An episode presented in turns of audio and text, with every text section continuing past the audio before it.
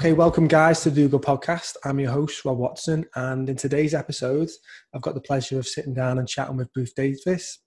He is the founder and managing director of Abundance Investment, which has been at the forefront of financial innovation since 2012 uh, creating ways for everyone to invest in green and social infrastructure. So I've been interested and keen to, to speak with for Bruce for a few months now. So it's nice to be able to sit down to him, particularly in the current climate of everything that's going on around the world. Um, mm. So yeah, thank you, Bruce, for um, for agreeing to have this chat with me. That's no problem. I'm happy to do it. Yeah. Perfect. So it seems like the uh, thing that's on everyone's lips at the moment that is affecting everyone around the world is the coronavirus. So it'd be interesting to get your thoughts on that, and particularly the massive impact it's happening on on finance at the moment. Yeah, um, I guess we're still working out what that is. Um, so I think the immediate impact is of the virus is it sort of demonstrates uh, where the sensitivities are in our finance system, and uh, and if I'm honest, if it wasn't Corona, it might have been something else that that kind of woke us up to what is really going on with our money and how it works. Um, and I think you know the thing that this has really illustrated is that a lot of what we sort of take for granted is very much running on a just-in-time basis when it comes to money, um, which you might sort of see as analogous to the way that people manage their money day to day in their own in their own domestic lives, so outside of making investments or companies and all of that. Um, and and actually, companies are no different so I think what sort of perhaps surprised politicians is the speed with which companies have gone from being everything is fine and everything is, if you like, green light to you know a complete stop. And we've never really been here before. I don't think we've ever seen a crisis like this where both demand and supply are, are, are constricted in the way that they are so suddenly. Um, and businesses didn't have a plan for this. and they didn't really, and they weren't really asked to have a plan. So I think what we're learning is that whilst yeah, there's there's an immediate response to what is a cash crisis. Fundamentally, it's about cash. There's a bigger question here about the resilience of our infrastructure and the resilience of our society to these types of shocks, and whether or not we took it for granted that we could just respond from a standing start.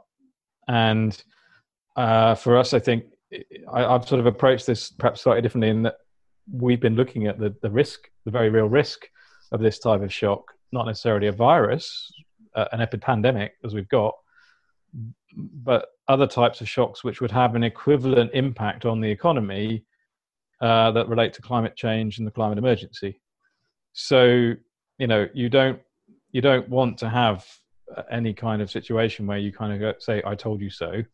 But in this situation, what we've been saying about infrastructure and what we've been saying about the need for long term investment, well, this is what we meant. You know, what we meant was you you invest in infrastructure for things which might happen and you don't you can't just go from nowhere to having something when it comes to infrastructure when things start to go wrong and arguably that is the worst time to try and build and develop things um, much better is to be prepared for different uh, things which might happen. I.e., we start to actually understand that investment acts as a form of insurance. And so, yeah, that that that piece for me has been quite interesting. So, you know, aside from the human cost, which is terrible and tragic, your one, you know, then you can get very caught up in that and you know people are acting very scared and, and they're doing things which you know are ultimately probably not good for the whole whether whether or not they're even beneficial to the one. But on the other side it is well how do we learn from this? What you know you should be alive and awake in these situations to learn from them. And when we get through it as i think we will come out the other side in a position that is stronger rather than weaker. So i think you know that that for me is kind of you know where we're thinking anyway you know from abundance's point of view we're an investment company that thinks over the 20 30 year time horizon with our investors. We're looking at well what does this mean for that approach? Is it more relevant less relevant? How should we think about that? Um, and fundamentally you feel that actually this is the right way we should be thinking about our money. Um, but I think the other the other part is well, then also how do we support businesses that are in crisis right now? Um, and I lived, you know, I was thinking about money and talking about money back in 2008 when the crisis happened. This is far worse, as far as I'm concerned. It's not a crisis of finance; it's a crisis in the economy itself, and finance will be able, and therefore, actually, finance is in a position to do something about it. Whereas before, the financial crisis meant that we didn't really have a way to help ourselves. But actually, we do. We have a finance system that is still operating, able to operate with enormous support from central banks, but it is still operating. Whereas before, we had a finance system that wasn't functioning, and that was causing a very different set of, of problems. Hmm. Yeah, it's really interesting to get that insight from you. So, do you see much impact on what you're doing or like you said you know you're looking for the long term in terms of 20 30, 30 year projects people's investments yeah. and obviously you know you invest in green and social infrastructure which is definitely the way the world is changing and you're investing in the mm. new technology rather than the old sort of paradigm the system that is eventually dying out but it appears that in a lot of ways those um, um companies are just holding on for dear life to to take what they can and make so many more whatever trillions in, in that term when um, mm. yeah, so interested on, on your insight on that. Well i mean in, in the immediate term no there's obviously a slowdown in activity. So we're looking at investments. We're looking at what investments we can actually bring forward to keep things moving uh, whilst a lot of things can't be done. You know the, there's no point trying to set up a construction site. You know that would not be the responsible thing to do where parts and uh, technology come from overseas, again, that isn't going to happen in, in the next sort of two to three months, uh, and possibly in the next six months. Um, so we're looking at well, what investments can we bring that don't require that sort of impact. They are uh, things that can be done. They're positive things that can be done, but they don't make a, a bad situation worse, just for the sake of doing something. Um, and I think we've got a couple of things there. We're, we're particularly looking at sustainable food production, which is an obvious, very immediate need uh, in the UK, based in the UK. So, how do we build the UK's resilience in terms of food production? And um, the, the other bit we're looking at is around broadband. So, we're obviously where I am actually is based out in the Cotswolds. I'm very much experiencing the joys of rural broadband. When normally when I'm here on my own, it's fine, but there's an awful lot of people have turned up in the Cotswolds region uh, for obvious reasons, and the bandwidth has disappeared so um, that that that's another area we're looking at, which is rural broadband and how that can be delivered. I, I think the, the, sort of the third one actually was looking at well the, the who are the kind of the actors that are going to get involved in rebuilding and and also dealing with the problem that hasn't gone away despite what is going on at the moment, which is climate change. And that is really about working with local authorities, um, particularly local councils, and giving them mechanisms to raise money through their citizens that can be uh, put directly into projects in their local community. Um, and those types of bonds are quite different to what we've done before. So when what we've been, we've been doing in the main is raising debt uh, investments for companies. So as an investor, you're lending money to that company, and they're paying you a return for the risk that you're taking. Um, that's you know, if something goes wrong, what do I get? What do I get for my money? When we're lending to local authorities, it's a very different sort of risk, much lower risk, um, much longer term type of investments that local authorities make. But importantly, they do make investments and they're looking to let, take the lead on things like the climate emergency, but they, and they're almost certainly going to be on the front line of, of COVID 19. So, what we're looking to do is say, how can we help local authorities um, do two things? One, raise finance for the projects that they need to do in a way that is cost effective versus, say, borrowing from central government. And secondly, in a, do so in a way that engages citizens in the solution and shows that at a local level they can play a part. Um, and so we're hoping to bring, you know, still that those will still come to the market in the next two, three months from various councils who are, despite the challenges of where they are, are, are mindful of the fact that this is a temporary thing. Um, and there are much bigger problems that they need to keep moving on, not just focus on the here and now.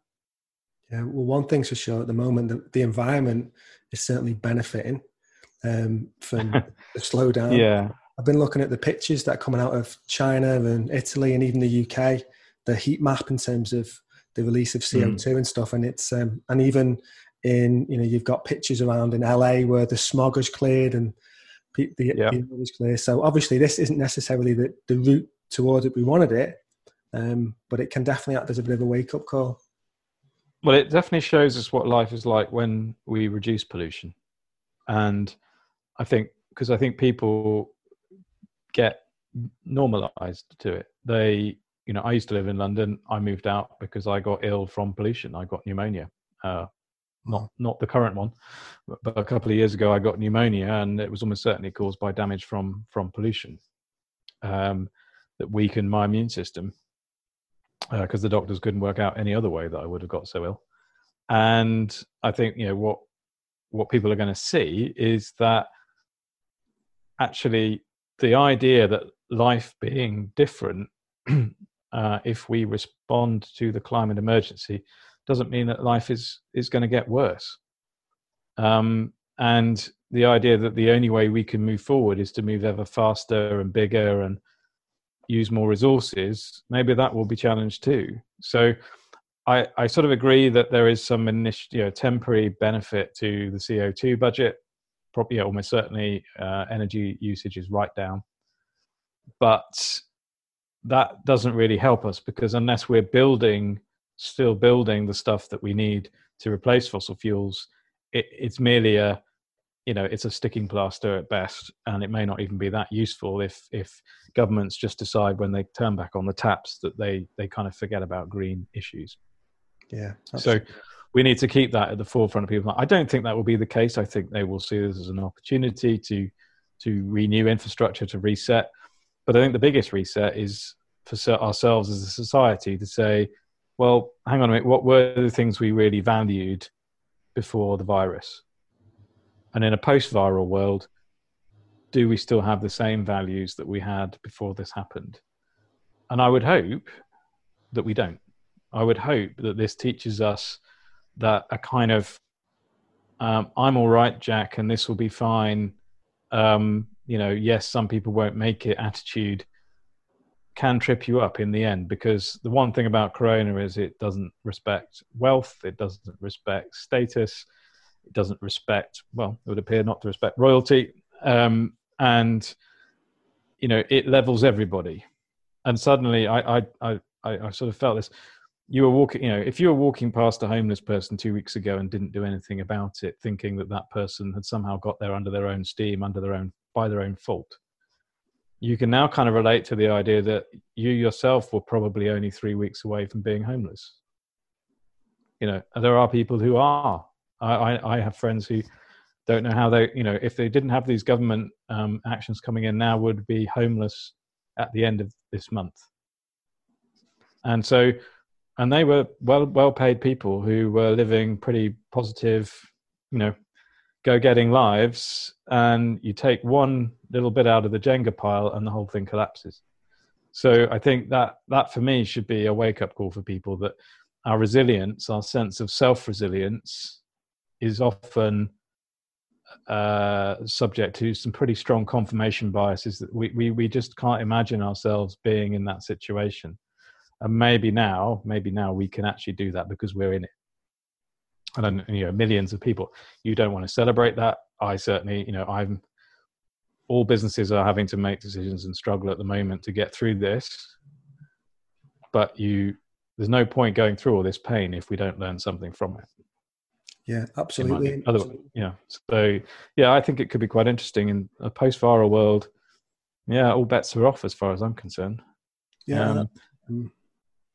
I think as well, if it was, say it lasted just a week and then everything mm. jumped back to normal, there'd be an effect on stuff like shares would drop, but they'd soon be back up and people yeah. might be off work for a little bit. But because it appears to be a sustained period, it's going to give us a lot of reflection time. And I think we'll decide yes. what is it that we actually need in our life. We have lots of wants, but actually what's important. And, and I think mm. that us having that slowing down effect can help us to reflect on stuff. Now, that have, might have a major effect on the economy eventually, but it might create a better economy for us. Um, well, I think at the moment you've got this opportunity that the economy just went down by 25%. I mean, that's what they're saying. is the effect on our gross domestic domestic product for this quarter, 25% reduction. That's bigger than the Great Depression in the 1930s. Wow. Um, so um, now we're also seeing stimulus and, and government interventions on a scale that wasn't done in the 1930s. So they've learnt the lesson of the Depression. You know, people didn't act; they thought it would sort itself out because um, there was an ideology at the time, perhaps not so different to certain elements of our own political spectrum right now, who think we should just let it run its course and come out the other side stronger.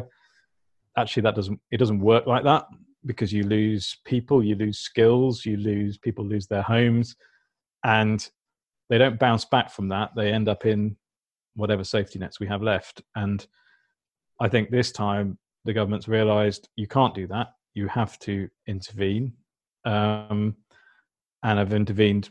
Well, we'll see how big that intervention is, but they've intervened pretty massively.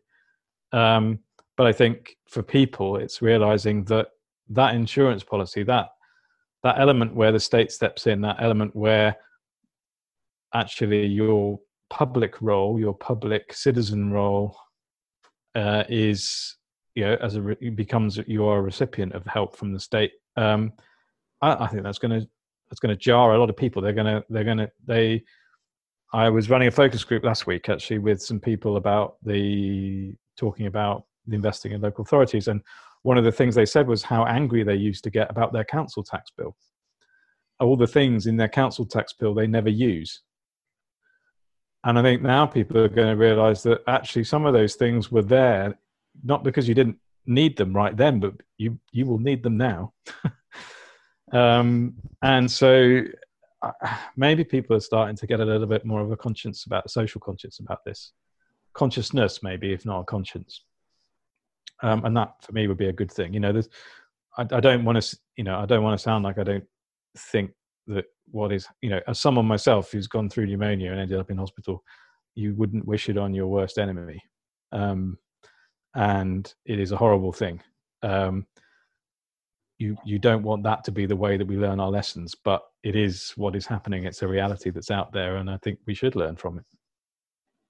Yeah, definitely learn from it. And then talking about just actually the financial system as a whole, you say we learned mm. some lessons from 2008, but you still still think there's some fundamental issues anyway with the way money's created and the redistribution of wealth and you know inequality and you know the way the system yep. Is almost feels like it's set up to support the corporations more so than actually the everyday people who are the ones that are you know keep the economy going on a whole. Yeah, um, what did we learn from the crisis? I think we learned from the financial crisis that we can't trust financial institutions to regulate themselves. And I think one of the reasons we're probably able to respond better to this quite different sort of crisis, a real economy crisis, is that our financial institutions are in better shape than they were 12 years ago. That's for sure. They have better capital buffers and reserves. Central banks are better connected to them and have more control over the way markets work. Um, and to some extent, because we did such a huge bailout of the financial system, the concept of bailing out the real world is essentially harder to to sort of rebuff if you were of that political persuasion. I mean, I think in America they're having a very different debate to where we are here. Um, and there's still people saying we should just, you know, we shouldn't damage the economy, we shouldn't damage corporations and share prices and so on. Well, you know, we're not really having that debate here to the same extent, um, except maybe around airlines. But I think the the, the thing that we it, it does sort of show for people is that they, however wealthy they are, and however financially independent they think they are, they're still part of a financial system that is both public and private. And that the, the public parts of the financial system are as important to your well-being as the private parts.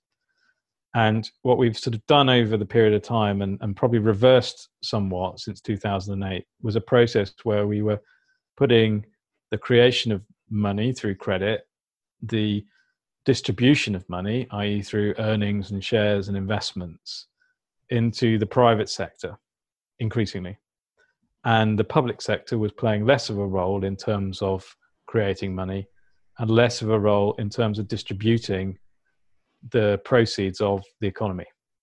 And I think we we're now in a position where maybe that process will go into reverse.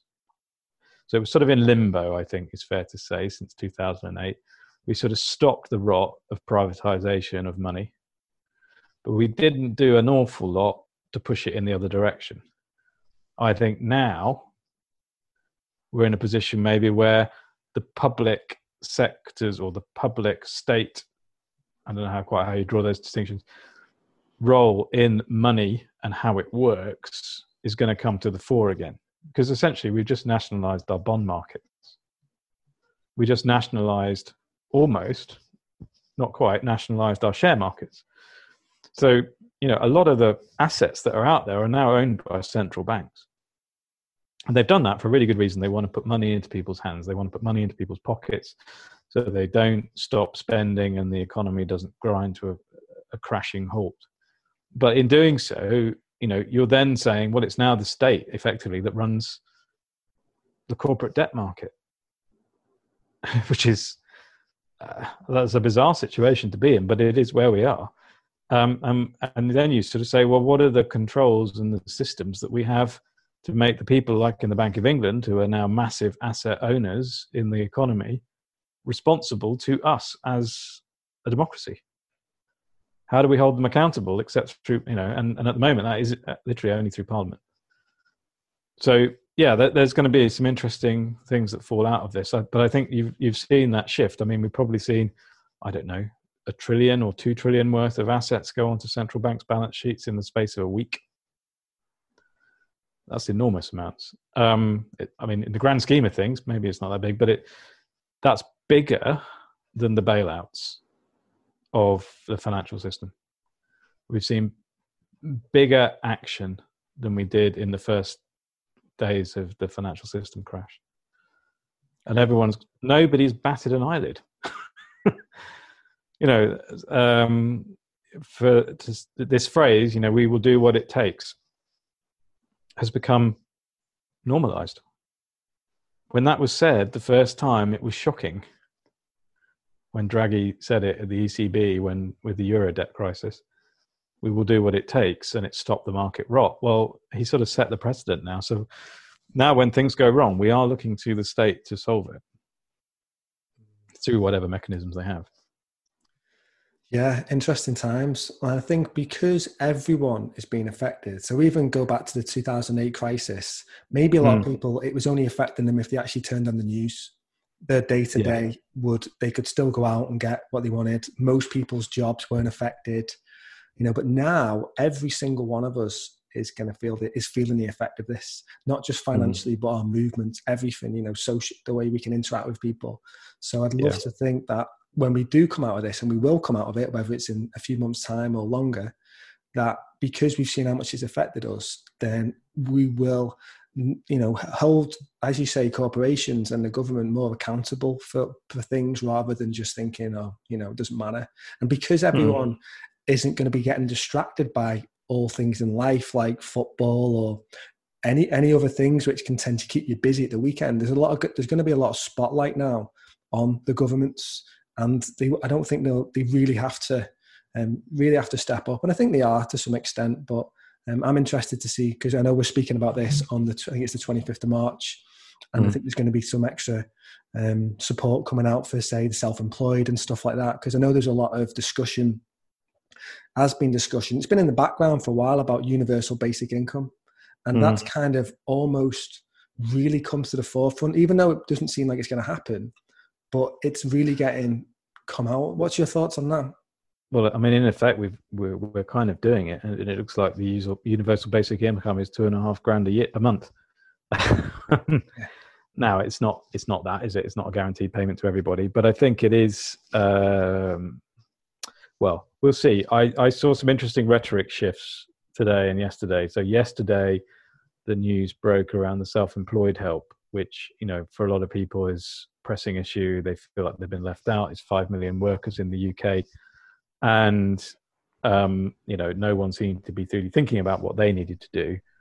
Um, and so there was a sort of push out that you know there is an amendment being pushed through. I think by the Liberal Democrats. Ed, so Ed Davey though uh, is leading it, to the coronavirus bill, which would provide you know self-employed and freelancers with similar protections to what is being given to the employed. What I've since heard is a lot of talk around how complicated it is to be able to deliver that and how expensive it might be. And I think, well, that you know, to some extent, I think politicians have learned a little bit. You know that that they they have to respond in a different way to this crisis but that that is old language that's that's the language of well we can't risk the you know public finances. We can't you know fundamentally at the moment if we don't do this we won't have public finances to come back to. So the idea that that is literally like uh you know someone who won't lend a mate some money and and then finds out that actually they needed them for something else in the future it is it is very short term view. Um and i think we will see whether those lessons have been learnt, whether people can leave their ideologies at the door, you know, at the door doorway, and step into something different in terms of the way we need to be thinking. Um, and I, you know, we've seen it in terms of the and the coronavirus measures. You know, this idea that somehow we were constraining liberty by allowing people to get infected with a virus, which, when you actually say it out loud, is a stupid thing to think. but um, perhaps they hadn't said it out loud until they did, and then they realized just how bad that sounded. Um, and I, am hearing the same kind of ideology around this bailout. Um, so let's see. Um, but I think the the core of it, though, I think well, ultimately they won't.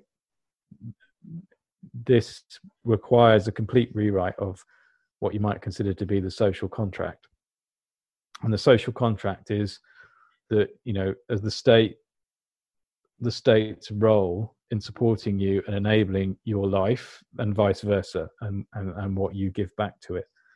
And a fundamental shift therefore in what we consider to be sensible use of public money from probably a context if this had been a limited effect let's say that it well that it was a, a virus that only targeted a segment of the population rather than the whole population, maybe people wouldn't be feeling so generous. Um, so yes, I think that's going to be a kind of interesting psychological shift that will develop into a political one. But I don't know yet that our political masters have quite woken up to what that means. Um, and what it means for them as politicians. You know, the things on which they base their knowledge and power have been completely blown apart. So, yeah, uh, but I think you know if you spent your life trying to get to that point and then you get there and you find out it's not what you thought it was, it takes a little while to uh, adjust your set.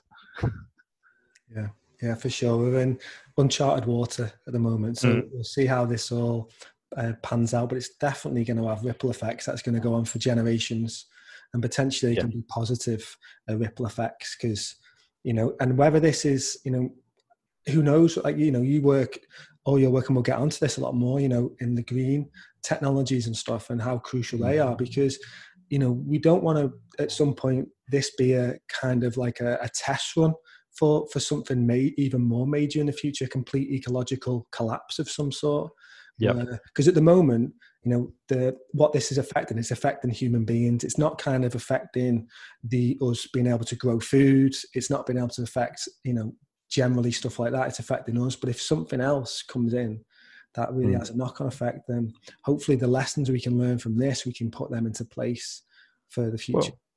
Well, and I think the thing that because people often I think frame climate change in terms of the impact on the environment um, but in reality, it's an impact on humans.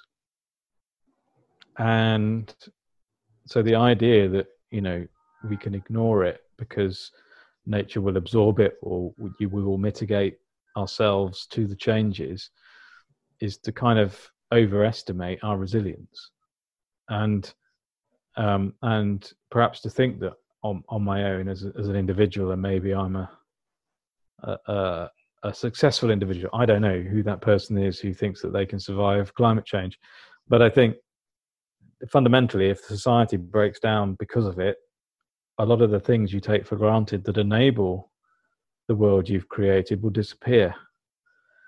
Um, and so, you know, for us on that on that green side, it's been relatively hard to make the case for green investment up until the point, and and the sort of tipping point was when you know countries like the UK signed into law the need to go to net zero um, by 2050. When when we signed that into law, and we had Extinction Rebellion and and so on, um, really really telling us this is an emergency and, and, and putting themselves in harm's way to make the point that we started to realize that actually when you kind of went oh well what does that mean for me? Actually it's pretty negative for you if you don't do anything about it. So so we've gone from where green investment was seen as a sort of nice to have ethical choice to being a fundamental choice. And actually the ethical choice is not to do it now. I.e the ethical choice is to ignore it. And that's a negative ethics. It's uh it's the ethics of selfishness or short-termism or not willing to take responsibility for your actions. So we've gone from a world where taking action was somehow you being going against the grain to being taking no action being going against the grain. And i think that's still filtering through in terms of what we're seeing for green investment. But i think it's generally very positive but i think we, we we've we've got to make sure that where we are now doesn't take the momentum out of that. That we don't go back to the world and go well well, we got through that. Um, you know, we've learned some lessons from it, and then we forget all of it when it comes to climate change. Because I think if we do that, no, no, we haven't learned from this crisis. And you're right, bigger and nastier things are going to happen in the future that will teach us that lesson, um, and we will be less well prepared for it. Um, you only have to look. I mean, today I think uh, it's a sunny day. Twenty-five percent of our power is coming from solar today. Uh, another 20% is coming from wind. And um, despite the warnings that that would mean we couldn't turn our lights on or something, everything's fine. yeah. So, you know, the, the grid can take it. Strange. Um, so I think, you know, we're, we're kind of, and I think that's the other thing people are beginning to realize we are actually already starting to live in that green future. And it's actually not that bad. Yeah. Um, you know, we're not being made jobless. People aren't you know we were actually making progress. So yeah there's i i, I hope that we keep that momentum going. I think because we've come so far like you say 45% today is from mm. solar. That is very impressive. And to think you know another decade or so that could be up to well i don't know well, 70 80 yeah and it needs to be 100% by 2050 and you know uh, at the moment, it would seem perfectly possible to get from where we are now to 100%. Uh, whereas when we were down at 5% or 4 or less, yeah, I don't think it was an easy sell. You know, selling the idea of investing in a wind turbine, you felt like you were uh, sort of uh, trying to hold back a, a, herd of elephants with a, you know, with a kazoo. Um, and now, no, the tide has turned. Um, you know, we we could still do more we should be investing much more in tidal. We should be investing much more in onshore wind than we are. And hopefully that will change now the moratorium has come off. We should be seeing still a lot more solar. You know, we can build a lot more solar. Um, and so all of that can happen and the things that you need around it to keep the grid stable. Um, and it's all possible, it's all affordable. Uh, so yeah, that that that's now really the task is to keep people realizing that this isn't an expensive experiment in mitigating climate change. It is the only option, and we've got a limited period of time to get it done. Yeah, for sure. What are your thoughts on like sort of geothermal as well? Because I understand is it the the Eden project in Cornwall yeah. doing something at the moment where they've um, got something in place, so they're going to get all their energy literally from the the Earth's core. Um, and I know up in well, Ireland, they are um, they've got a, a big push on that as well. Yeah, um, well, the Cornish one is actually from the fact that their rocks are a little bit radioactive. wow. but, um, yeah. Uh, so yes, granite has a has a heat to it, um, and you can take that heat and use it. And, and we we invested initially in a geothermal project in St Austell, not far from the Eden project. Um, it's it's a question of for that one, it's a question of scale. So for Cornwall, I think it's a very good solution. They, they have a lot of hot rocks there, um, and I think what they're finding, we didn't, you know, we invested in sort of the early stage of that project. It's a lot, you know, drilling down through four kilometers of granite is no mean feat. Um, and yes, it produces energy, and that can be used locally. And you know, Cornwall itself is already a very green uh, generating county. It has lots of wind, lots of solar down there. So uh, for me, it's it's one of the elements that should be considered. Um, certainly, wherever it can be done. Probably the, the the bigger use of that particular type of technology is really the level to which we should be moving as many homes as we can to ground source heat pumps which are a more sort of manageable scale of technology for thinking about this rather than four kilometers down. You're only deal, drilling down every 10 meters. Um, and, you know, air source and ground source heat pumps are the things we will need to replace our gas boilers. And we do need to demystify that for people. We do need to make help people understand that, you know, putting in a new gas boiler maybe in 10 years' time won't be a good decision because you're a bit like buying a diesel car around that time you won't be able to do it after a certain point. Um, and certainly the, the, the, the, housing developments that we've been funding that are green have got a combination of solar and ground source um, power. And that reduces the net energy demand on those homes by 93% in terms of pulling off the grid um, and significantly reduces the carbon footprint of that home over its life. So that, that's doable now. That's social housing. That's not expensive houses. It's not some sort of grand designs passive house. It's just a normal house uh, that someone's going to live in for you know for 50 years is social rent, and you, it's affordable now to implement those solutions. So I think we need to do more of that, and and and perhaps a little bit less. I, I mean, I, I I think I mentioned tidal, but we shouldn't get distracted by the, the really big scale projects and forget that a lot of that is about putting turbines under the water in places where there's a really strong tide. And those aren't big, you know, they're not spectacular, they don't transform the environment, and that's probably a good thing, but they get the job done.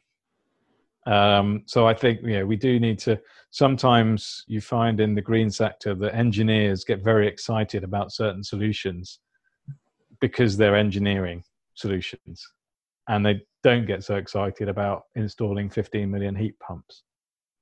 They should, but that isn't the same thing as a massive tidal lagoon, is it? so I think you know for us it's about identifying the technologies that are doable now, affordable now, and scalable now, and not putting too many bets on projects that could have a huge impact. You know, carbon capture, these are not tried and tested technologies, um, and they they're not proven that they will scale. We've got scalable, proven stuff. You know, onshore wind. If if we were allowed to increase the tip heights on onshore wind, you could increase the capacity of onshore wind overnight. Because everybody who's got an onshore wind turbine would put bigger blades on and there's a rule in physics, the cube square rule. If you increase the area of a wind turbine, you get a cube of energy out. You know, for every every square foot, uh, you get a cube worth of energy. Um, it's exponential. So we, we we kind of we can do that now.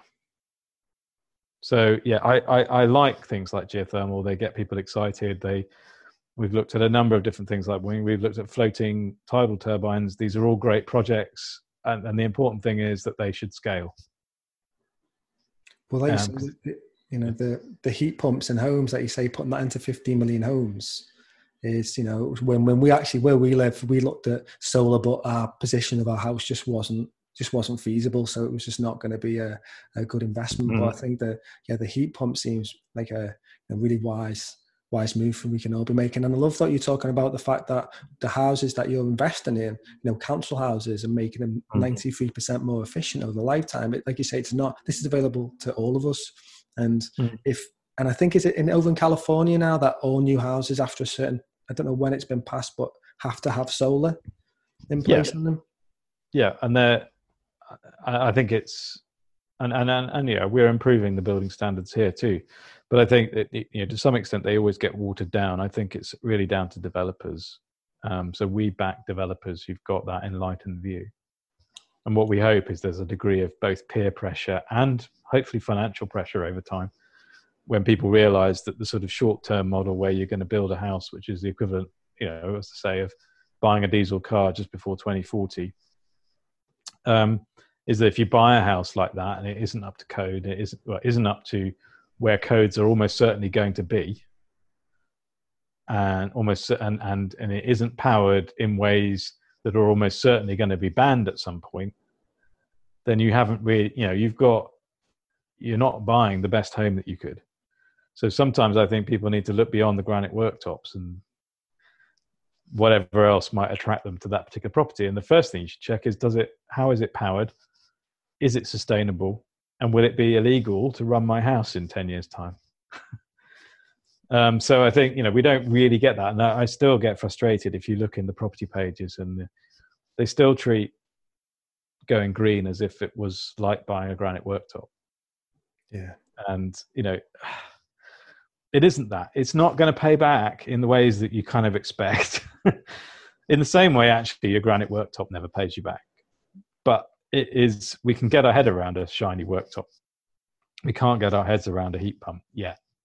Yeah. Um, but you know, where I live, we don't. We're not on the gas grid, um, and I, I don't think at this stage it's. You know, I think the prices could come down a bit further, but but actually most people around here they probably won't be able to burn whatever it is they're burning in their homes probably before the gas grid gets turned off and um, but no one's thinking about that.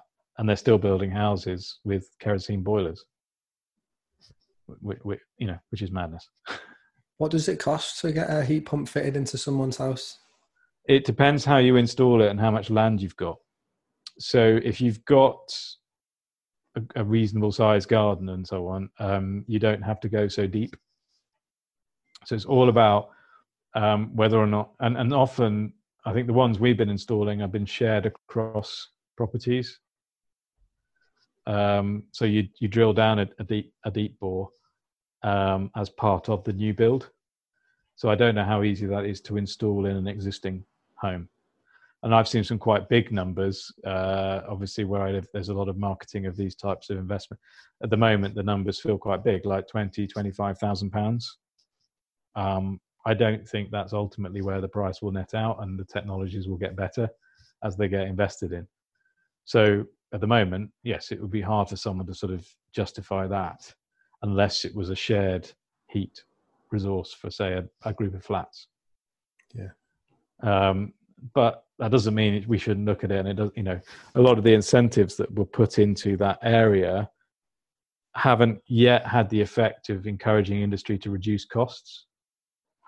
Um, and they need to do that. We need to have an idea that heat pumps are going to come down in price, are become going to become more efficient over time, and incentivize industries to do that, as we did with offshore wind.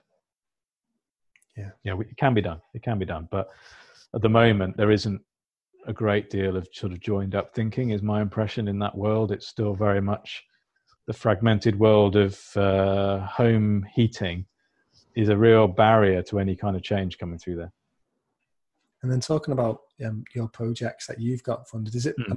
you got 42 projects currently funded yeah so just over 100 million uh, 42 projects um, as I said, at the moment, uh, the current one we've got is you actually can only view it if you're a sophisticated investor for various short term reasons. The FCA kind of took a view that property investing needed uh, greater controls on it for a while, uh, which is a frustration. Um, we don't believe that what we were doing should have been caught by those rules, but it is. Um, and so we're looking at the green social housing. But as I said, the, the main things we're now looking at are uh, we're looking at energy projects, uh, particularly around anaerobic digestion and so on. But we're also looking at uh, both broadband and farming, sustainable farming projects. Um, because really, we we can't dictate to the market. We we we can provide investments where the market is making its own moves. and those are some of the sort of really sort of uh, hot areas, if you like, in terms of new things coming through. And then I would hope to see a, a rise now in the number of wind projects that are looking for investment uh, on the back of the ending of the effective sort of the, on, on the back of them being awarded contracts for difference. So this is the the markets, the mechanism whereby if you're building long-term projects like wind turbines, which you know they, they generate for 20, 25 years, you've got a guarantee in terms of the the cheap the the lowest price that you will be able to get for the energy.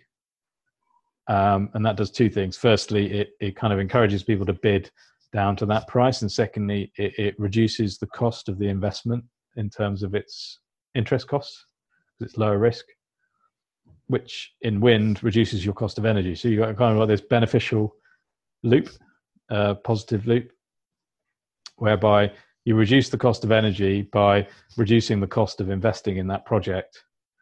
And at the same time, because it's a competitive market, those contracts for difference, you encourage them to bring in innovations that re- increase the efficiency and effectiveness of, of the wind turbines themselves. And there's loads of things that can be done with a wind turbine that make them more efficient and increase what their capacity factor. So, how much of their uh, energy capability is realized, whether that's because of wind changing or but being more efficient in being able to use different types of wind conditions, for example. These that's all you know. Wind turbines look quite simple on the outside. On the inside, they're quite complex machines, um, and they need quite careful management to get the most out of them it's a bit I I don't I'd liken it. It's a bit like sailing a boat. Um, you know, you you you can get the trim and the sails and the mast and everything just right for the wind conditions that you're in, and then suddenly the wind either dies or or gets stronger, and suddenly you're having to change all your sails and to get the same efficiencies. It's the same with a wind turbine. Interesting. Yeah, like you so say. yeah yeah. They look quite uh, aerodynamic and quite simple from the outside, but yeah, there's a lot of technology underneath.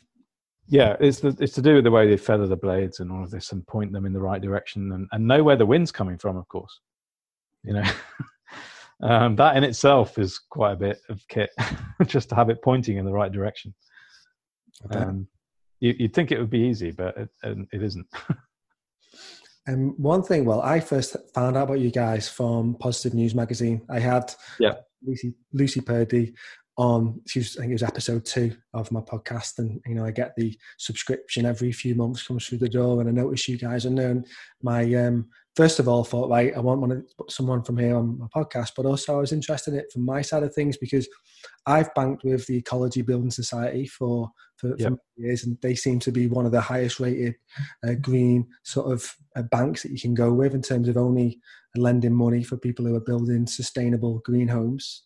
Um, hmm. Then seeing your side of things, where actually you know not only are you doing good with the projects but it also means like myself and other people they can make an investment into for you guys and see a good return and knowing exactly where their money's going rather than you know they're just putting it into mm. well wherever and you know for you know you might um accidentally be supporting fracking in some way if you've got your money in yep. shares in some way. So that's great. So, and how, how does it go about? Say I wanted to make an investment with you. How simple is that to do that, and how how how low can that investment be?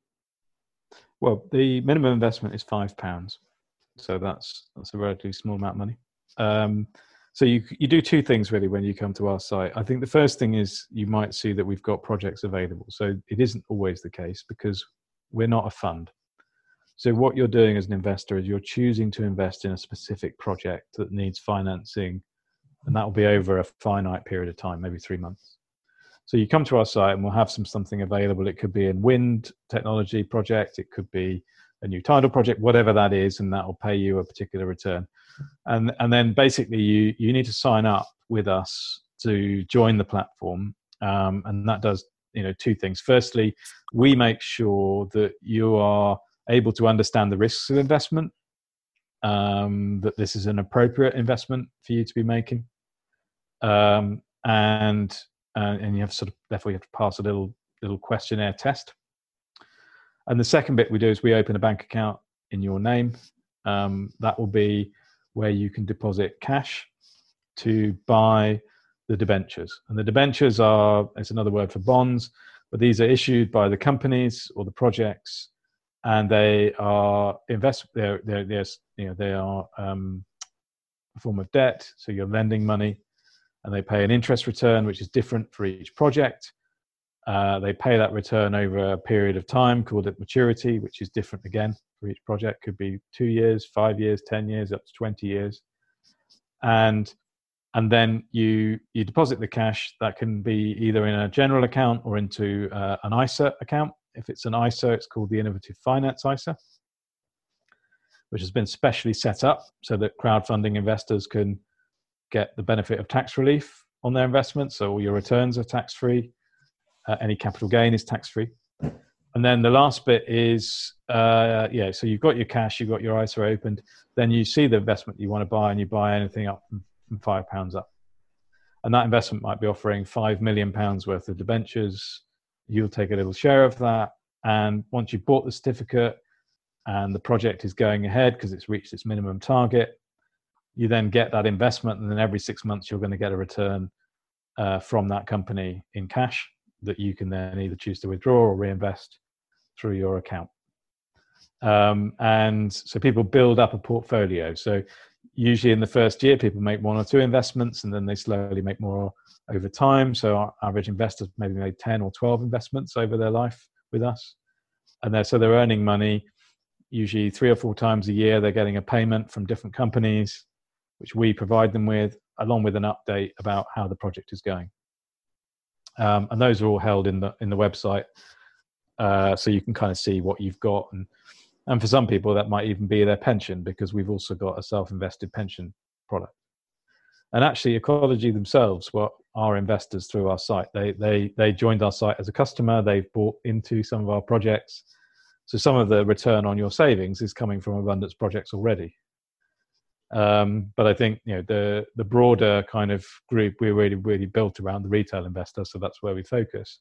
So the idea then, as a retail investor, you should be able to see these different projects, and then if there isn't anything there to invest, and you've got some cash that you want to deploy, you can buy from projects that have already been funded through the marketplace. So there's like a secondary market, like a stock exchange, and that will be buying direct from other customers, like eBay. So you set a price, you agree the price, and then you tell Abundance that you've agreed it, and we transfer the funds and the, the investments over. Um, so yeah, so of that 100 million, we've had about 25 million of returns, both in terms of capital inv- and interest to those investors, and then about four and a half million of those debentures have been traded through the marketplace. So yeah, it's quite a busy busy site in a way. Although we might have projects uh, they tend to come in threes for some reason, but we might have projects not the way, all the way through the year. There's always something that is happening on the site during the year. What I like about it, it sounds really transparent, and you can see mm. exactly mm. what's going on, and it doesn't sound, and it sounds for someone who might not be into this side of things, you know, quite um, quite clear and quite simple in some ways. Yep. Not necessarily the marketplace, but the idea of just setting up an account and go, I choose yep. that investment and I'm going to put in five hundred pound, then mm-hmm. what kind of um, what tends of rates do you tend to uh, have on on them? Well, there, as I say, yeah, it's a bit of a range. So the lowest rate at the moment you will see on the site is around uh, about four percent, um, and that goes all the way up to fifteen percent. Now, obviously, a fifteen percent project is quite high risk or very high risk. You know, you, you don't get fifteen percent return on a on a debt you know, on a bond without taking some risk. Um, and but the the bulk of investments I would say are in the sort of six to ten percent kind of range. Um, when we're looking at local authorities, it's a very different type of risk. We're probably looking at returns between one and a half and two percent, so quite different. Um, they're still investments; they're not cash. Um, you're not depositing with them, you're buying a bond, a long-term bond, but it's going to pay lower, a lower return because a local authority is a much lower risk of default than a company. Um, and we hope that people will kind of diversify that they'll look at the local authority stuff for, for stuff that we want to keep secure and relatively uh, stable, and the other stuff is is varying degrees of risk and return depending on what you're trying to do use your money for in the long run. Um, so yeah, that that's the sort of range we're dealing with at the moment. And I just want to go back on that marketplace point. You're absolutely right. That isn't our simplest uh, part. And then yeah, there's a there's a project we're doing at the moment to come up with a better way of that working, so that it's more accessible to people, particularly when they first join the site, because I think it could be a bit overwhelming to see all those projects and deal with it. But it, it, hopefully, over time, we'll make that easier. Yeah. Yeah, I'm sure. Well, even you know, you talk about even local authority one to two percent compared to what people are getting with the savings at the moment, and the bank mm. rates just dropped to practically zero. So yeah. people people's savings are going to be affected even more. So to make that investment in, as you say, a local authority which is pretty solid and secure, um, but mm. then probably the wise thing would be to split it, wouldn't it, between four or five or six different investments, maybe one high risk, one at six percent, ten percent, two percent. Yeah, exactly. It depends what pot of money you're using, right? You might have a pot that you're willing to take some risk on. You might have a different pot. Maybe it's saving for kids' education. I don't know, saving for your kids' future. You don't want to take any risk on it at all, but you do want to make a bit of a return. Uh, and, and I think that that's so. There is an element where we're looking at people's financial needs, and the other side is we're also looking at outcomes. And so, because the other thing you want is to know that your money's making a difference. Um, so we're also looking at how we can make that a little bit more real for people because at the moment we'll talk about the story of the project, we'll talk about what the investment's physically doing, but we don't have a very easy way of talking about impact because a lot of impact measurement is done on a very aggregated way because it's designed for funds and investments into companies like shares, holding shares in a, an index. We're investing into real projects. It's pretty obvious a wind turbine has a positive impact on the environment how much and how much is it better to do solar versus wind if you want impact? I don't know how you calculate that. So um, yeah we're working at how we might make that a little bit more real for people um, so that they're not only sort of seeing their investment return and the projects getting completed and so on they're also seeing the impact. And uh, that that's kind of the next step step step from where we are now. On the pension side of things can people mm transfer from current pension providers into into this? Yeah, yeah. They can, although we would never advise if you have to be very confident that is the right thing for you. So, pensions are complicated investments actually in terms of the way that they work. Um, so, someone that has a pension that pays a defined benefit, i.e., final salary, you know, we would never be recommending that they switch to a SIPP um, they they could still make that choice, but we would never ever say that's a good thing to do. Um, where people have defined contribution, i.e., the amount you put in affects how much you get out, then I think considering if you've got a pension pot and you want to consider a, a percentage of that to go into very specific projects that are a different type of risk, then our SIPP is kind of designed for that. Um, now, some people have gone all in. I mean, I'm personally my my whole pension is in my own SIPP now. Um, and I used to have a series of pension pots that I built up from different jobs. And I put them all in one and then put them all into the SIPP. But I would never say to someone that was a, that's a, you know, that's not necessarily the best thing for people to be doing. I think they should be looking at their pension pot and saying, can I invest in an ethical general pension fund? And can I put a percentage of my money into an abundance pot, which will get the same tax reliefs and it will get the same benefits? But is doing a very different type of investing. I think that that's why people need to weigh up. Um, so for some, yeah, they've gone they've gone all in, but uh, for the most part, it, people put up you know a, a, lump sum, which is a share of the sort of pension monies that they've got in different places.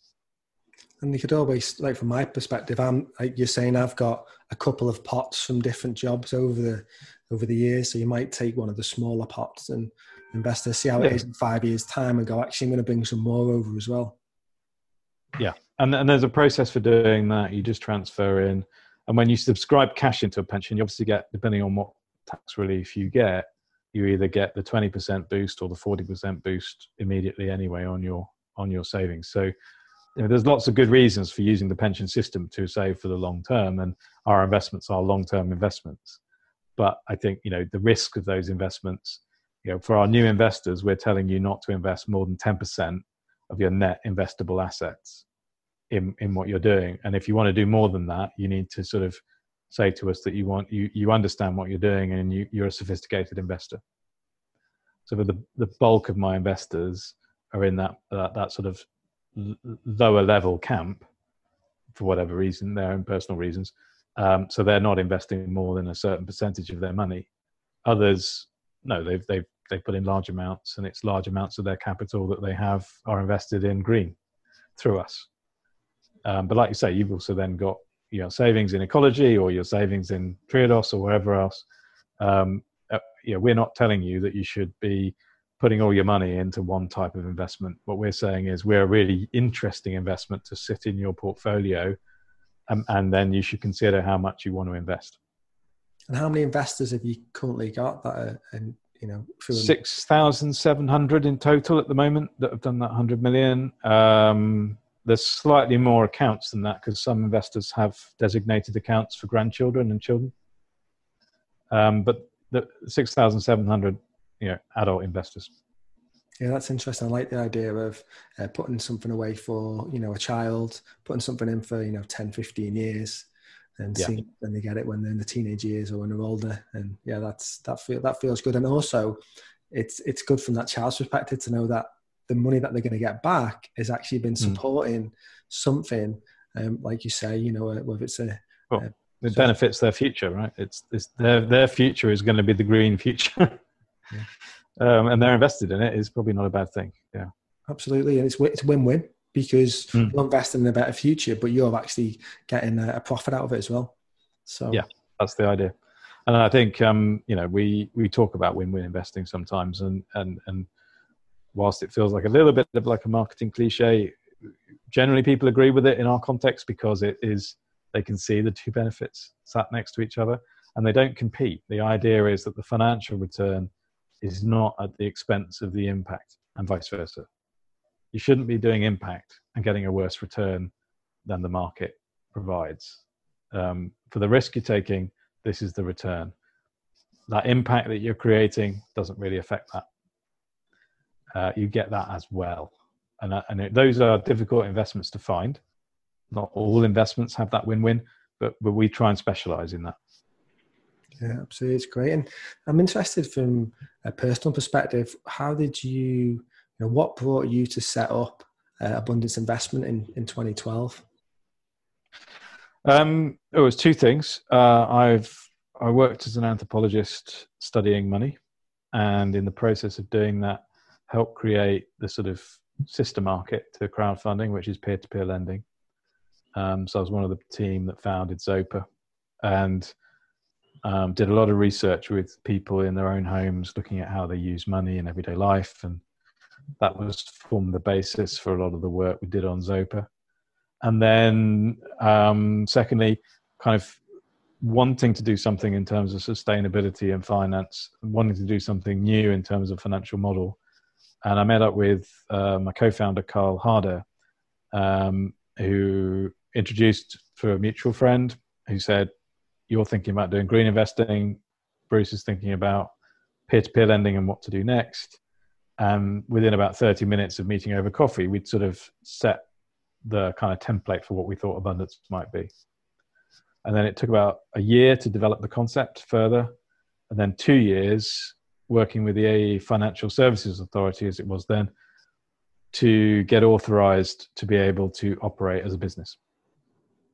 It's quite a long process uh, because we were the first new, truly new financial innovation they'd seen ever. Uh, since the FCA, FSA was founded in 1997. Uh, so we were coming through their doors in 2009. And in that period, they'd never had someone new come to them saying, We want to do a new form of retail investing. So they, they couldn't get their head around it. Um, so they're like, well, why? Why do you want to be regulated? It's like, well, because we do. we think it's the right thing to do. They're like, no one ever says that. Mostly people come to find out how they can't be regulated. Um, so, I, you know, so we were kind of breaking the mold. so yeah, so that that met brought us then in 2012. That's when we launched our first project. Exciting. And, um, so what about like a long time ago, but yeah. it's really interesting to hear about your kind of key role in peer-to-peer finance as well, um, because that's really right. shaking stuff up, taking out the middleman. Yeah, that's the idea. I, I, well, um, it was a team from Egg Bank who sort of was a more consumer-friendly, I guess, bank at the time but we all got rather frustrated with Egg. Um, it rather weirdly became more about a credit card than anything else. And so we used to meet in a barn. Uh, the founder of Egg had a barn in Buckinghamshire, and we used to meet there every Monday. And everybody was sort of this is this is when the idea of the gig economy and working freelance was all rather new and exciting, rather than mainstream. And so we were all in the gig economy. We were all kind of doing different things, and we decided it was good to be able to meet together and come up with ideas together and maybe work on different things together. And the, the basic agreement was if you did, you put a percentage of your money into a pot that would fund collective ventures. So it was called the New Barn Collective. And that collective, at one point in time, quite hard to nail down exactly when, we had a conversation, and out of that conversation came the concept of peer to peer lending. Um, and depending on who you are and where you are in that process, depends on how you remember the story. But as I remember it, uh, it was there were three of us sat down myself, Dave Nicholson, and James Alexander, and they were thinking about a new way of doing sort of uh, a kind of bond market individ- for individuals. And I was talking about the need to make money more social and more networked. And somewhere in that conversation, fell out the idea of it being a peer-to-peer network and what would that look like and then we drafted it up we we we kind of run it past some people some people thought it was a rubbish idea other people thought it was great and then they founded. then they went and got a load of money to invest in it uh, and uh because uh, in 2003 2004 there was a lot of money looking for new fintech things.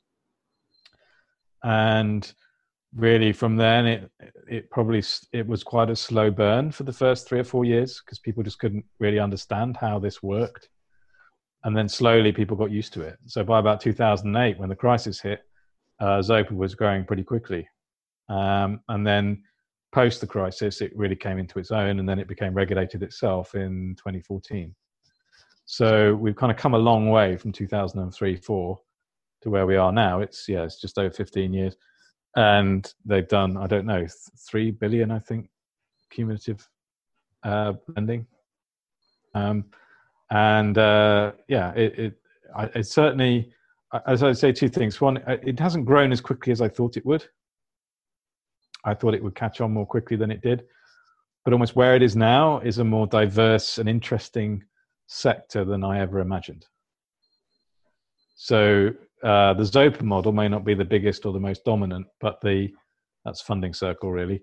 But but where we've ended up with crowdfunding and peer-to-peer lending is a much more interesting environment than I think we ever really thought when we were coming up with the original concept. Sounds exciting. Quite a, quite mm. a journey that you've gone on there the past, yeah. Um, yeah, yeah, long time. Yeah, I was what 33 when that started. So yeah, it was, um, and the world was a different place. We were all on MySpace. yeah, that was a long time. I remember. I remember we called it eBay for money because eBay was the kind of new kid in town and was very exciting and growing, and, and we said it's eBay for money, and uh, and oh, and I could have said MySpace for money, and that probably would never have got funded. when did PayPal came about? Was that around the same time? Well, PayPal fell out of uh, eBay, didn't it? So yeah, about the same time. Yeah. Oh, you, you, you know, I, I, yeah, that was the sort of silicon bubble was just just growing then, and and I think Zopa for a little while got distracted by that. They went over to California. They wanted to work with the big tech companies. That didn't work out because regulation in the US is very complicated and not very supportive of new ideas. And so in the end, they came back to the UK and we grew it from there. And now there's a global market for peer to peer, which is in the hundreds of billions um, you know, all across the world.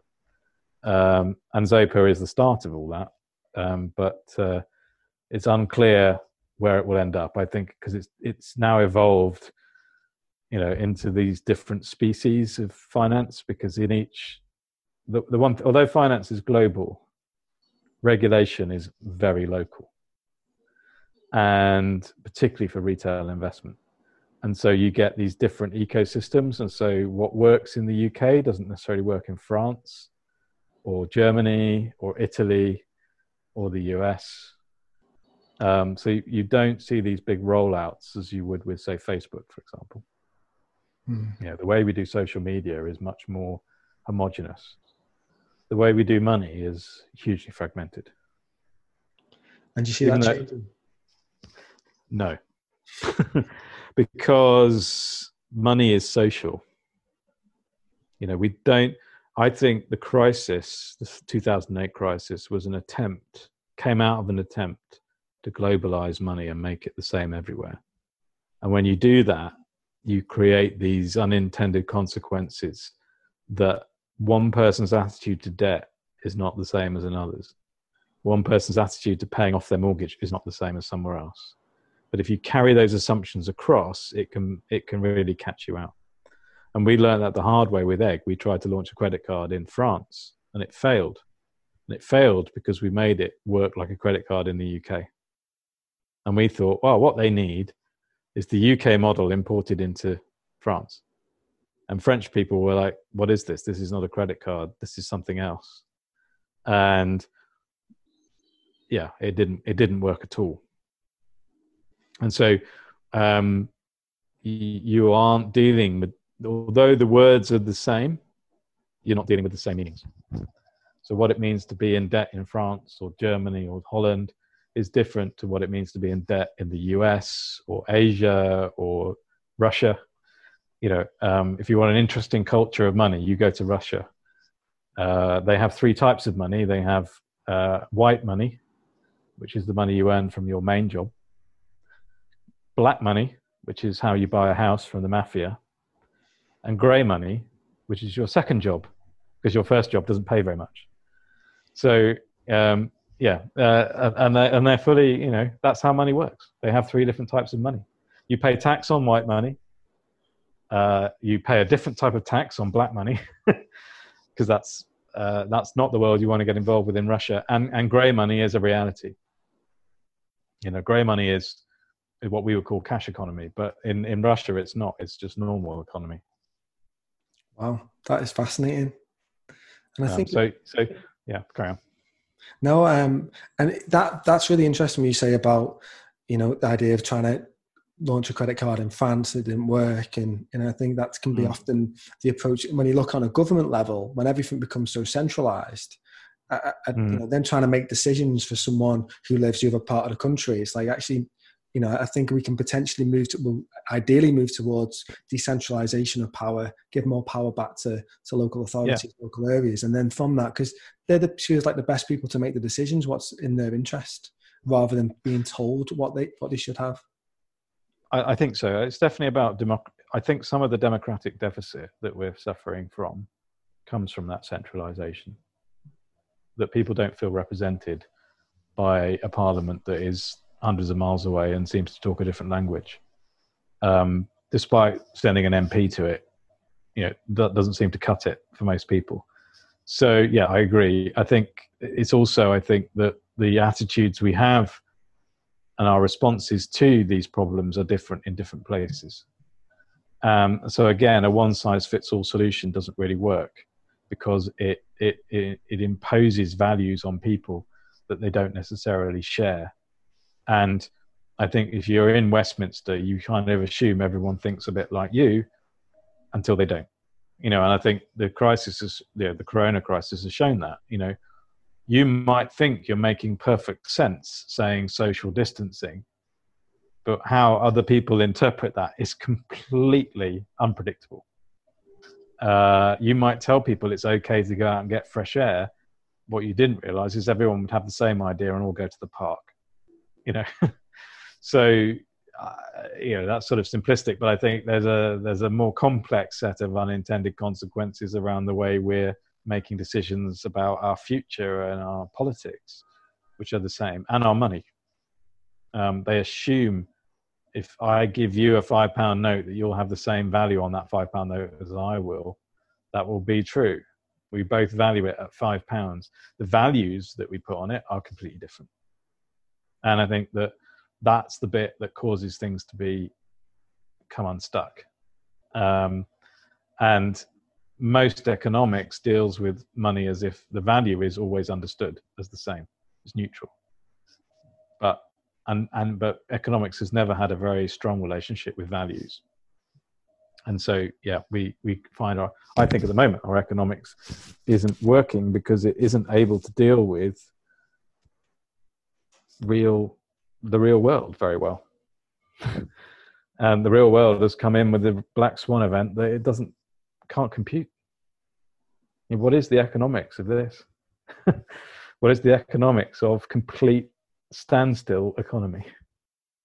Nobody knows. So yeah, and if they th- if they say they know, they're making it up. And I think, as we talked about in the beginning, it shows how fragile everything is, and yeah. there's not much strength and resilience in the actual systems and the whole. The system is built on everything just moving forward and growing. And yeah, you know, I, I came across a documentary a few years ago called Happy, and it really mm. delved into what makes us you know as a society on a human level what are our needs what gives us fulfillment and once you actually earn over a certain amount like once you've got everything provided for you you know the difference between 40k and 400k there's not much more happiness between there there's such no. um, and i think i can't remember the actual state around the world but they actually they measured they didn't have gross domestic um, product. It was based on gross domestic happiness. So mm-hmm. the entire society was built on what makes us happy, not on what actually is going to make more money, what's going to increase it. And mm-hmm. every time you put on the news, it say, "Oh, you know, the footsie's this, the footsie's that," and it doesn't really mean that much to a lot of people on a whole, no. other, other than for when they come to retire and if their pension pots are in there. So it seems mm. like we could potentially go through a paradigm shift through all of this as well to us on an individual level, realizing what makes us happy, what are our needs, and potentially shift us in a different direction. But maybe that's me being super optimistic, but we'll see. Yeah, I think most people are going to go to the pub. yeah, they're going to go to the pub. after that, after that, talk yeah. about these things at the pub. Exactly, exactly. That, that, that'll be it. Um, I I agree. I think I mean to, to be sure, it is resetting people's values. Um, and and the thing about this, like you said, it's not going to be just a week. I think if it was just a week, people can live in the bubble and pretend it's not happening. But if it's three months or six months that this drags on for, then no, by the end of that, we will be changed. And let's hope that the narrative that comes out is not a selfish one, that it's one where we start to realize that we are interconnected and independent and that if we want people to put their lives on the line and be the doctors and nurses that make us better we have to pay them. And if we want hospitals to be available when we need them in a crisis we have to build them they don't you know i know we've not won up 4000 beds in the excel center you know. That isn't really a solution in my view. Um, and I think you know, and I think the last bit is that when people's lives are turned upside down by external, exogenous type shocks, we shouldn't judge them, um, and we should help them because we were all that person at one point. This this year, everybody, big or small, you know either they lost 50% of their money on the stock market in the last two weeks or they just lost their job with no notice. And their company their business just closed without any warning. Um, and i think that is going to be the thing that makes people realize that they're more reliant on society than they thought they were so and that our civilization doesn't come from being the best version of myself, civilization comes from the society that gives me the choice to do that. And, and maybe uh, it will wake us up to that. I don't know. Um, I, I, it's the classic one of the people who are very meritocratic because meritocratic people tend to have gone to private school and had a lot of advantages, and they their confirmation bias deletes all those as if they were the norm because all their friends have the same advantages. So like, well, I did perfectly well. Look at me versus my friends. When I go to my school reunion, I've done better than them. And it's like, yeah, and then let's compare yourself to all the people who didn't have all your advantages, and then, and now, how do you feel? You know. So I think it's this. It, it, maybe it will prick the bubble. Maybe it will make people realize that their world is not the world. Yeah. Um, and uh, that the the idea of and that someone in a different world isn't somehow well that's their you know that's a function of their choices or their bad judgment or their morals or whatever it's just a function of it's a it's a it's a lot of it is who where you were born and and, and how much money did you have when you were born um you know it, that's a proven thing in terms of health by the way you know if you want to get health ins- if you have your health insurance 95% of your health outcomes that they are insuring against come from your postcode. Not even, and that's a postcode down to I think four four digits of the six digits on the postcode. That will predict your health outcomes. No matter how much exercising you do, no matter how you know all the stuff that you do to live longer and be healthier, it's your postcode. Crazy. Mad. Ninety-five percent of it's your postcode. The five percent you can do something about. so so location, location, location is key then. Absolutely. Yep. You want to be born in a really healthy postcode. yeah. uh, one thing I'd like love to get your insight on is in terms of like education and how we should be educating children on money as such. Like I think back mm. to school, I had maths, of course, which was uh, you know key, but actually about money it doesn't hmm. seem mm. like that was kind of built into it. And as soon as you no. leave, you leave hmm. university, anything, you know, you're out in the real world, and it can be a shock. And I think if we were making people, giving them more skills and making them more resilient and empowering them more from that place, then mm. it feels like we're going to have a better society in generations to come. Yeah, and it's not educating them in finance. So at the moment, we educate teenagers essentially in, about credit cards and debt. Um, but we don't educate them about how money works. Um, there's actually a really good book that does a pretty good job. Uh, Dorling Kindersley have a book about money and how it works. Um, I would recommend for, as a first thing for, for kids to look at. It's a little bit, I'd say, a sort of, it's a sort of 12 to 16 year old type book. Um, but I think no, we don't. We don't teach people about money. And I think one of the things that that, that, that I've been thinking about and starting to ask whether we can get funding for is is is is actually having because actually you need to teach different things. So I think you need to teach people about money and how it works because how do you understand what the chancellor is saying if you don't understand about money?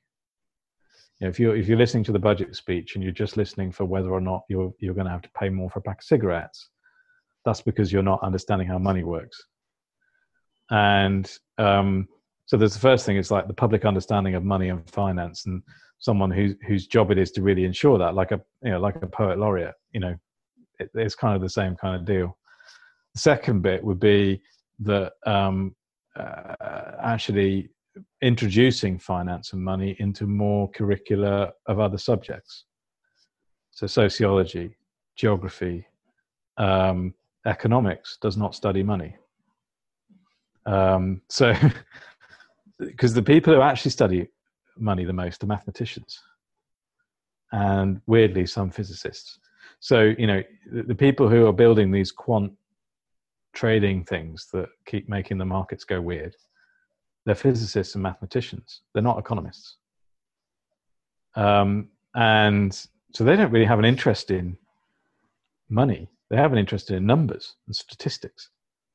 Um, and a lot of our decision making about money is being driven by people who are pretty divorced from the things we're doing money for. They're just looking at money as if it was a prime number that you were trying to find or a, a, a theorem you're trying to prove, not an outcome you're trying to create. So, so if you want that, you got to build sociologists, give them the tools to think about money. You've got to get historians thinking about money. You've got to get um, you know novelists writing about money, English students. Um, so for me, it's actually embedding it more into the curricula of these other subjects rather than money itself being a subject. Um, for me, money being a subject is a bit like saying that language is is is only the preserve of ling- linguistic students. Uh, money is something that all subjects should have a view on, but they don't. Um, and how you integrate that is is a bit of a challenge.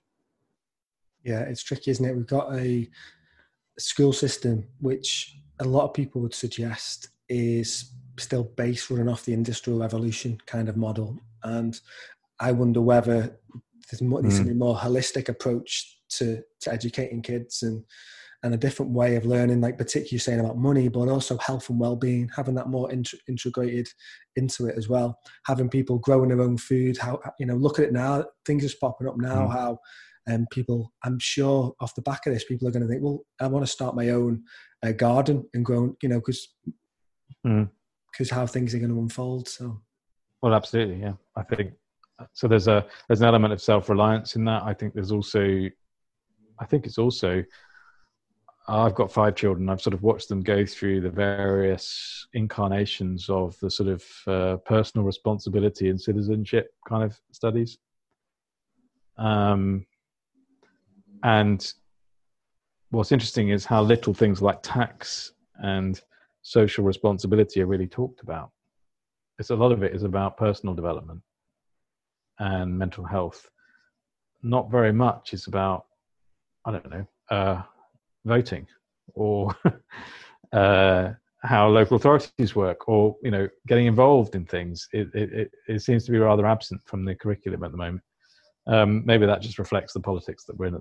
But I think the the thing I'm I'm not seeing from children is they don't come out of school with an understanding of the state um, and an understanding of the debate between market and state, or the, they they they sort of they're, they're given some tools for thinking about being a public individual, but a lot of them are to do with being private individuals. And uh, those, those are the bits where I think we've probably got the balance wrong. Why have people turned around to these rules and edicts about being locked down in the way that they have because we've educated them for the last 20 years that they are in charge of their own destiny and they make their own choices. And that's a good thing. Um, so, so when we tell them they can't have those choices, they rebel and they don't understand. Um, so yeah, I, I, I feel like we're having to reprogram people. yeah, getting forced forced to be reprogrammed as well. So you yeah. got so you got five kids. Um, what you know must be great for for them to have someone with your you know wealth of information when it comes to finance and money. What you know, can you ever think of a, what's the best advice you might have given them on money? Um, yeah, don't do what I did. don't do what I do. Do as I say. Yeah. Um, I don't know. I think um, the thing I help them do is demystify some of the choices perhaps that they think they've got. Uh, student loans is a good one. Um, you know, teaching them that repaying that is not the thing you should do. It's not a debt. It's been called a debt, but it isn't really a debt. It's a tax. And if you think of it as a debt, you'll do the wrong thing so I guess yes, sometimes I will introduce, you know, those categories that we put around money aren't always the most useful. You know, the way we privilege savings over investing, for example. Uh, savings are not really useful for the long term. They get eroded by inflation by definition. So, you know, if you're not taking risk, you're not getting return. If you're not getting return, inflation is eating it. And so things like that yeah maybe i've i've tried but you uh, know in the most part i i think their main challenges are the fact that they're coming into their adult world on, a, in deficit already. They're in debt or at least they've got this deficit of tax and then and then they're in deficit because their first job won't pay for everything they need. And we have an economy where your first job is not sufficient to live on, um, which seems wrong.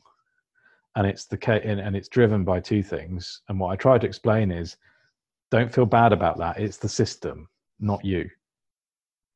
It's a system that has given this massive tax incentive to the value of property, such that now you don't you can't afford rent because rents are a function of the value of properties and it's got to the point where that you know the the ownership of property has has is extracting so much money from young people now that they can't afford to live. So the reason why you feel poor in your first job is not because you, are doing badly it's because the system is against you. And you, you either play that game or you don't. So i think that yeah that's probably where i'd, I'd sort of focus for people is like actually it, it feels a bit horrible. Um, you know we were supposed to be not in a recession you know this is winding back to the dim and distant two weeks ago uh, is you know we've had 10 12 years supposedly of unparalleled growth and yet nobody's benefited from it. Um, and you shouldn't feel bad because nobody has benefited from it. It's a bit of an illusion. And arguably the virus has sort of dragged down the curtain and showed that it, you know, the Wizard of Oz is behind the curtain pulling levers, and they don't really do very much. They just make a lot of noise and thunder and produce very little in terms of value. So yeah, uh, I, I think that's the main thing I'm sort of teaching them. I wouldn't presume to tell them how to run their lives. I, I can barely keep up with what social media channel they're on. I bet, especially the five of them. Yeah, and they're all different ages. They go from tw- uh, 11 up to uh, 25. So they're, they're all, you know, I've got uh, whatever that is. That's not millennial, is it? Um, the one after millennials. Uh, and then all the way down to whatever this generation is going to get called. yeah. No, that's interesting. Um, uh, you mentioned a book before for Good for Teenagers. What book would you recommend or resources for people who are more, you know, out in the in the working world that could help them to get more of an understanding on money? Um, there aren't many. Um, there are some quite good histories of money that I think are quite useful to read. Um, there's a Social Life of Money by Nigel Dodds, um, which will kind of jolt you a bit into thinking we've never been here before.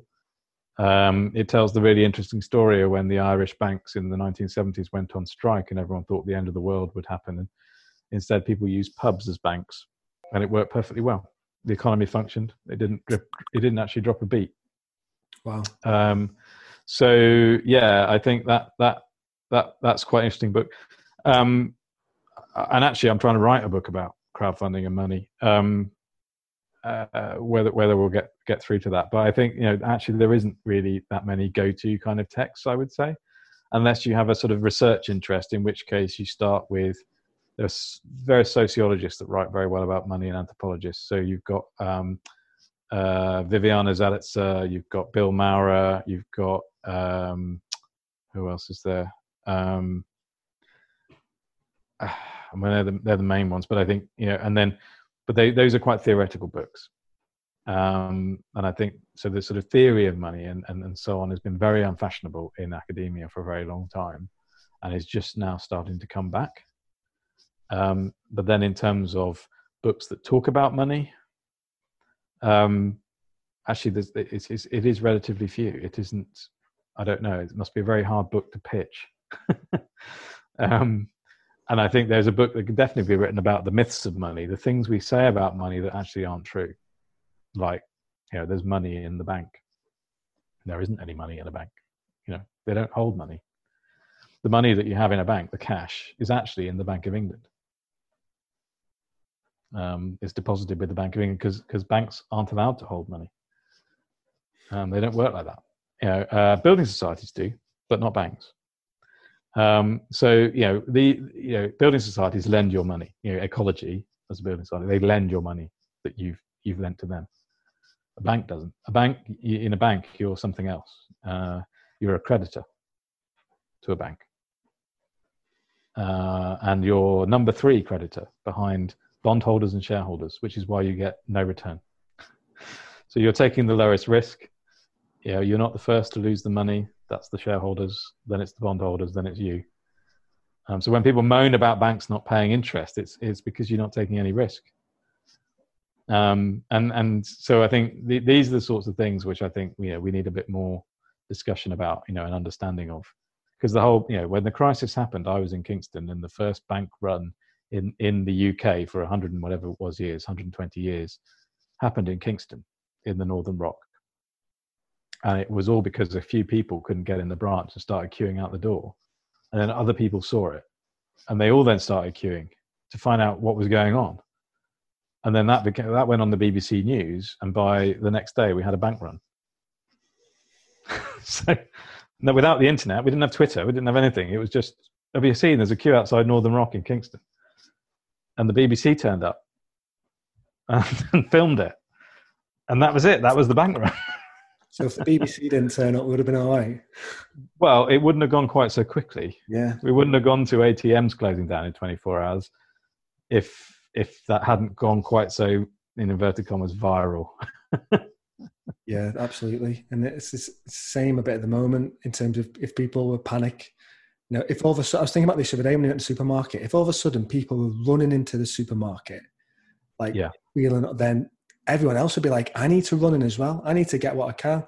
But actually, Mhm. it's quite calm, and I'm quite um, admire how you know as a as a collective so far. Now I don't know when this actually podcast goes out what what the world's going Mhm. to look like, um, but uh, it's quite um, yeah, it's quite reassuring at the moment. People are being pretty calm about it. Right. Okay. I, I've not I've not ventured to a supermarket yet. I've been biding my time. but uh, the last time I went in one, it looked like it had been ransacked by the Vikings. So um, Yeah, the one actually that the one I did go in to Sainsbury's recently, and it did look it was you know it was pretty decimated the shelves, but I surprisingly between it all, I could still get ninety five percent of what I needed. yeah. Um, but anyway, that's Right. by the by. But you know well, what? that's the point. It's it's been really good talking to you today and, and to getting all this information because hopefully by this getting out there it's going to educate more people about money and finance but also that actually people can you know where they can put their investments and they can actually do it for Mm. guys and to see where it is be investing in green technologies and see a decent return on it as well so you know there's uh, hopefully this Yeah. will open a few people's eyes to it i know the climate's a bit challenging at the moment but you know it, things will get better and it's about planning for the future and looking further ahead. So um, yeah, Well, exactly. No point getting to the end and having nothing. Yeah. yeah. And So, just yeah, one there's no point getting to the end. Sorry. Yeah, Carol. No, it's okay. Just one question I'd love to ask all my guests is so this podcast is about sharing what good people are doing, and you've obviously been doing that for longer than eight years um, or more. Um, what advice Mm. would you give to someone who's looking to go out and do their own bit of good in the world? Um, I, I think there's a there's a lot of myths about being an entrepreneur, which are about you know making money and being successful in terms of building a business and selling it. Um, I think if you want to be successful doing good, you, you you find something that you want to that no one else is doing and, and needs doing, but that you want to do yourself for a long time. You know, so don't look at entrepreneurship as simply a function of get rich quick. Entrepreneurship can build very long term things. And arguably, you know, the biggest entrepreneurs, the Victorians, they built businesses that have lasted for hundreds, hundreds of years, right? Um, they're the real entrepreneurs. Um, it isn't, and I, and I think we, we put a language around it. So don't feel afraid of the idea of being an entrepreneur to do good, because it doesn't mean that you have to be Richard Branson actually you you can you don't have to be greedy you don't have to make a billion um, you can be an entrepreneur and you can continue being an entrepreneur your whole life without ever making any you know huge amounts of money but you can do good. And i think that sometimes people who feel they're doing good kind of feel that they should push away that world you know don't be an entrepreneur don't be into capitalism. Capitalism is is a tool. It's a it's a way of getting things done. And you have a choice what you do. It is not a given that capitalism always produces unfair outcomes. It's we are the ones who produce the unfair outcomes. It's a political choice. You know, we always say investing is a political act. You know, investing is about deciding what world you want to be in in the future, and and and having a say in it because you've made an investment.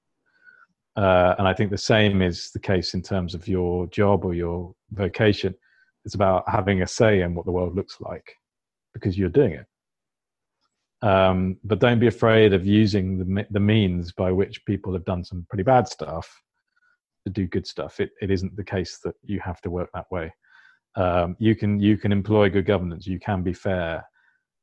Just don't be greedy. And I think that that that for me would be the one where you know that's what helps you do good. That's what helps you stay on the course and not get distracted. There's a thing about finance in particular, which is there's always this easy road on the left. There's always the smooth path, and the other way is a complete minefield. you have to go through the minefield every single time. The easy path is always there, though. It's very easy to go down it, but if you do, you lose your way. That's really great advice.